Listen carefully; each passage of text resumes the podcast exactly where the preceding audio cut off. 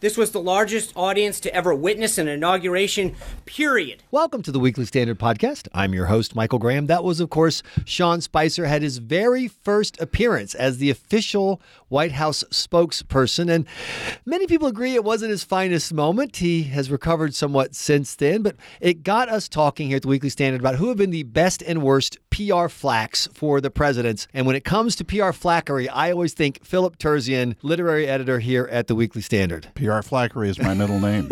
Which makes your driver's license look very strange. So you brought us, and, and we include uh, for people go to the website and see the podcast, an image of a, an original cartoon from the Carter era. Tell us about President Carter and his spokesperson and why you thought that was significant. Well, it was a cartoon of Jimmy Carter's only press secretary, Jody Powell, who has since died. Jody Powell, I thought at the time, that cartoon, by the way, is 40 well, exactly 40 years old this year. It, it illustrated a piece I did on the comparative aggrandizement of the press secretary in American history. I mean, it, it's a it's it's it's a position that doesn't really exist in in any uh, uh, matrix of the federal government. And by the time Jimmy Carter became president, they were uh, celebrities in their own right who was the first president to give us what we would consider kind of the current model of, yeah, the president's over there, but there's this other guy or gal, and when they speak, it's the president speaking. Well, you have to remember that until the 20th century, there really wasn't any White House press corps. I mean, there were a few correspondents in Washington. In the early years, and in, in the early decades of the 20th century, there would be uh, assistants to the president who would deal with the White House, the, the reporters who would come to the White House. The first staffer who was detailed basically to deal with the press was a man named Stephen Early, who was an ex newspaper man who was in Franklin Roosevelt's administration. He there were he had a couple of successors then uh, President Truman had a man named Joseph Short, who was uh, uh, once again an assistant to the president who dealt with the press. But the first person to be really basically designated as the press secretary, and that was his full time job, mm-hmm. was a man named uh, James Hagerty, a former New York Times reporter who was President Eisenhower's press secretary for all eight years of his presidency.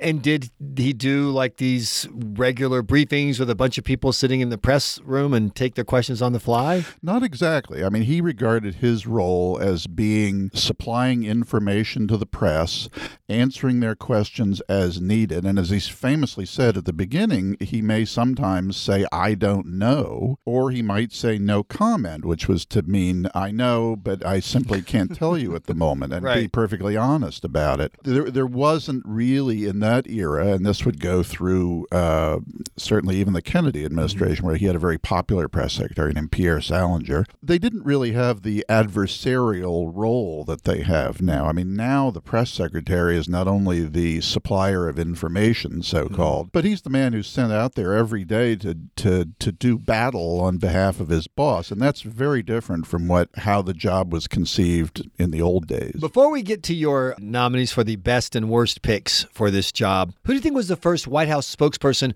whose job was to spin, as we know in the common sense? In other words, you mentioned, I don't know, and no comment. You're not going to get that now. You're going to get tap dancing now. Who was the first rhetorical tap dancer in the White House? Well, I would say uh, Jody Powell, the okay. fellow in our illustration. I mean, as, as you might imagine, my view is that the press corps in the White House, and I base this on 40 plus years of experience uh, nearby, they regard their job as being adversarial when there's a Republican president, less so when there's a Democratic president. So you had very good press secretaries Ron Nessen, for example, who was Gerald Ford's second press secretary, was a very good press secretary. Tried very hard to get along with the with the the, the reporters.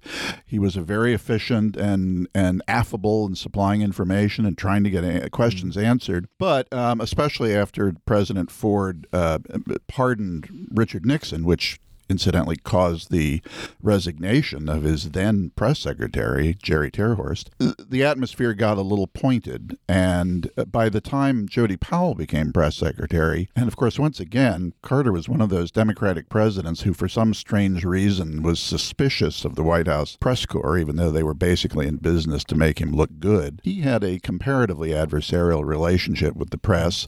They were always cleaning up uh, problems that occurred. and I would say having that- a uh, brother causing problems back. Well, in that and uh, or the, the- the the- Ham Jordan's Exactly. famous uh, comment about the Egyptian ambassador's wife, which I, I don't- how can I explain this on under these circumstances? He was at a party where the uh, uh, the ambassador's wife was, and he greeted her with a greeting that was interpreted as we would now call it sexual harassment. Okay. Frankly. Um, uh, he took one look at Mrs. Ambassador and said, "I'd have always wanted to see the pyramids, and here they are." Wow. And that was an enormous uh, mini scandal of mine. Now, now I'm thankfully I'm to totally steal that. I- I want to write that down. I want to, I'm using that one. Absolutely. so Um, let me so, so let me stop you there. Then uh, Jody Powell, kind of the first modern press secretary in the way we know it. Who do you think did the job the best in the sense of representing their boss? And then was there someone who was picked that people kind of thought would be good at it, and then they kind of didn't work out?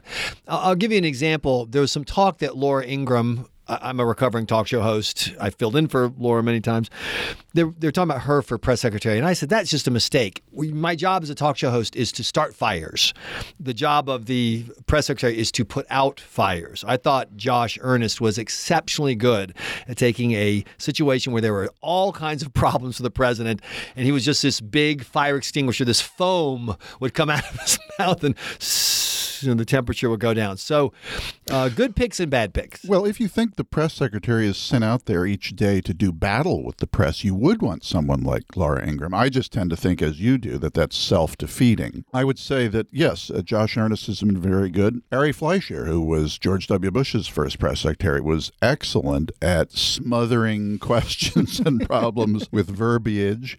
Um, there have been others. Mike McCurry, who was one of Bill Clinton's press secretaries, was very affable. This was all dur- he was there during the height of impeachment. He was remained everybody's friend. He was comparatively fair to to people and and gained a lot of friends, which of course is always important in Washington. I don't know if it's necessarily doing the people's business. He was much better than another uh, Clinton press secretary named Joe Lockhart, who was endlessly combative and not the brightest bite bu- light bulb in the in the administration and was, I thought, kind of a disaster for Clinton. I would say the best was uh, probably Marlin Fitzwater, who was George H.W. Right. Bush's press secretary, who was unquestionably, he was a defender of the of the protector of the administration, but uh, immensely fair. Um, tried to get along with everybody. Was very efficient at supplying the needs of of needy journalists.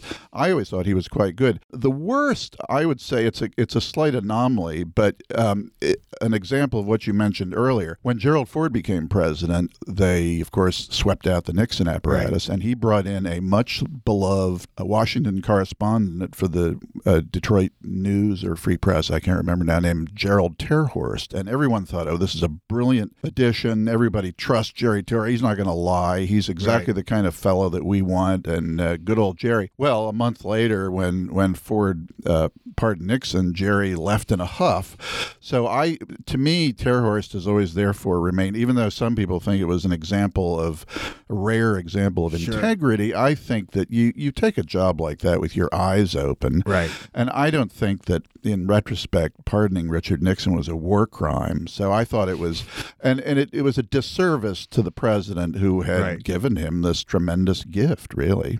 And I think it's consensus view now that President Ford's decision to pardon Nixon was good for the country and a selfless act. He knew it was going to hurt him politically. And given that he ended up losing to Jimmy Carter by about 1% of the popular vote or less, you could argue that that was the whole campaign right there. Uh, it's interesting you mentioned Marlin Fitzwater. I'm trying to think of a nice way to say, I'm not trying to be mean to Mr. Fitzwater, who I vaguely remember, but recall he was good at his job. He was particularly not television friendly in appearance. Am I is, is, is that a am I fair in saying? Well, that? that's true. And He I always was- thought that was just interesting because you know your job is to be on TV. You're going to be on TV every almost every night. There's the press thing in the room, and there's this guy who's not going to be People Magazine's best looking guy anytime soon. And I just that's always was interesting to me. That Well, I always find that that sort of, I mean, of course, glamorous John F. Kennedy's press secretary was kind of the same physical type you're describing. He wasn't bald like Marlin Fitzwater, Right. but Pierre Salinger was nobody's looker. glamour boy. Right. Uh, and I think that's a sign of maturity in any president. I mean, one of the problems I find with surviving network Mm-hmm. news is when you look at, I was watching David Muir last Right. night interviewing uh, Donald Trump and his square jaw and the wavy hair and those bedroom eyes. I mean, I mean, how can you take it seriously? Well, we always take your opinions and insights seriously. Philip Terzian, literary editor for the Weekly Standard, and you can read his great work at weeklystandard.com. You'll find our podcasts there at weeklystandard.com slash podcast, or just hit the button right at the top of the screen. But even better than that, subscribe to the podcast on itunes.com. It's free, and the podcasts automatically appear in your iPhone, iPad, etc. That's itunes.com, Weekly Standard. Thanks again for listening. I'm your host, Michael Graham.